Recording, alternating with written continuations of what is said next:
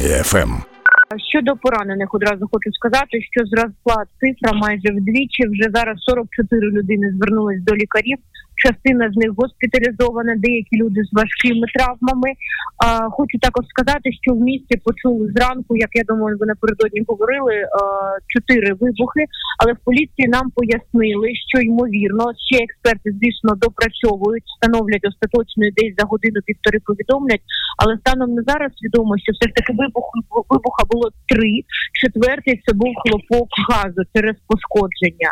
А, власне, газовики теж все вже усунули, але а, подачу будуть відновлювати от в тих квартальчиках, де а, місцями його може не бути трошки пізніше, трошки згодом, тому що ще ро- розпори зруйнованого подекуди тривають.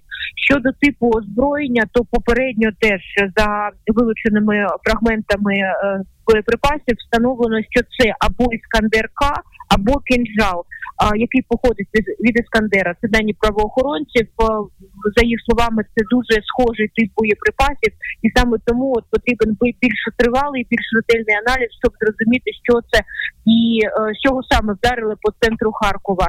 Під ударом був знову виключно житловий сектор. Це житлові багатоповерхівочки, в яких прокидалися люди, хтось виїжджав на роботу і. Е, Спортивний об'єкт, якісь кав'ярні, магазинчики, тобто центр міста, звичайний житловий квартал, жи- житловий район. А, другий удар, окрім того, що я вже описала по житловому будинку, він потрапив на цивільне підприємство. І третій просто в землю, але так само в центрі. І дуже хочу вірити, що все ж таки кількість поранених не зросте і не зросте кількість загиблих.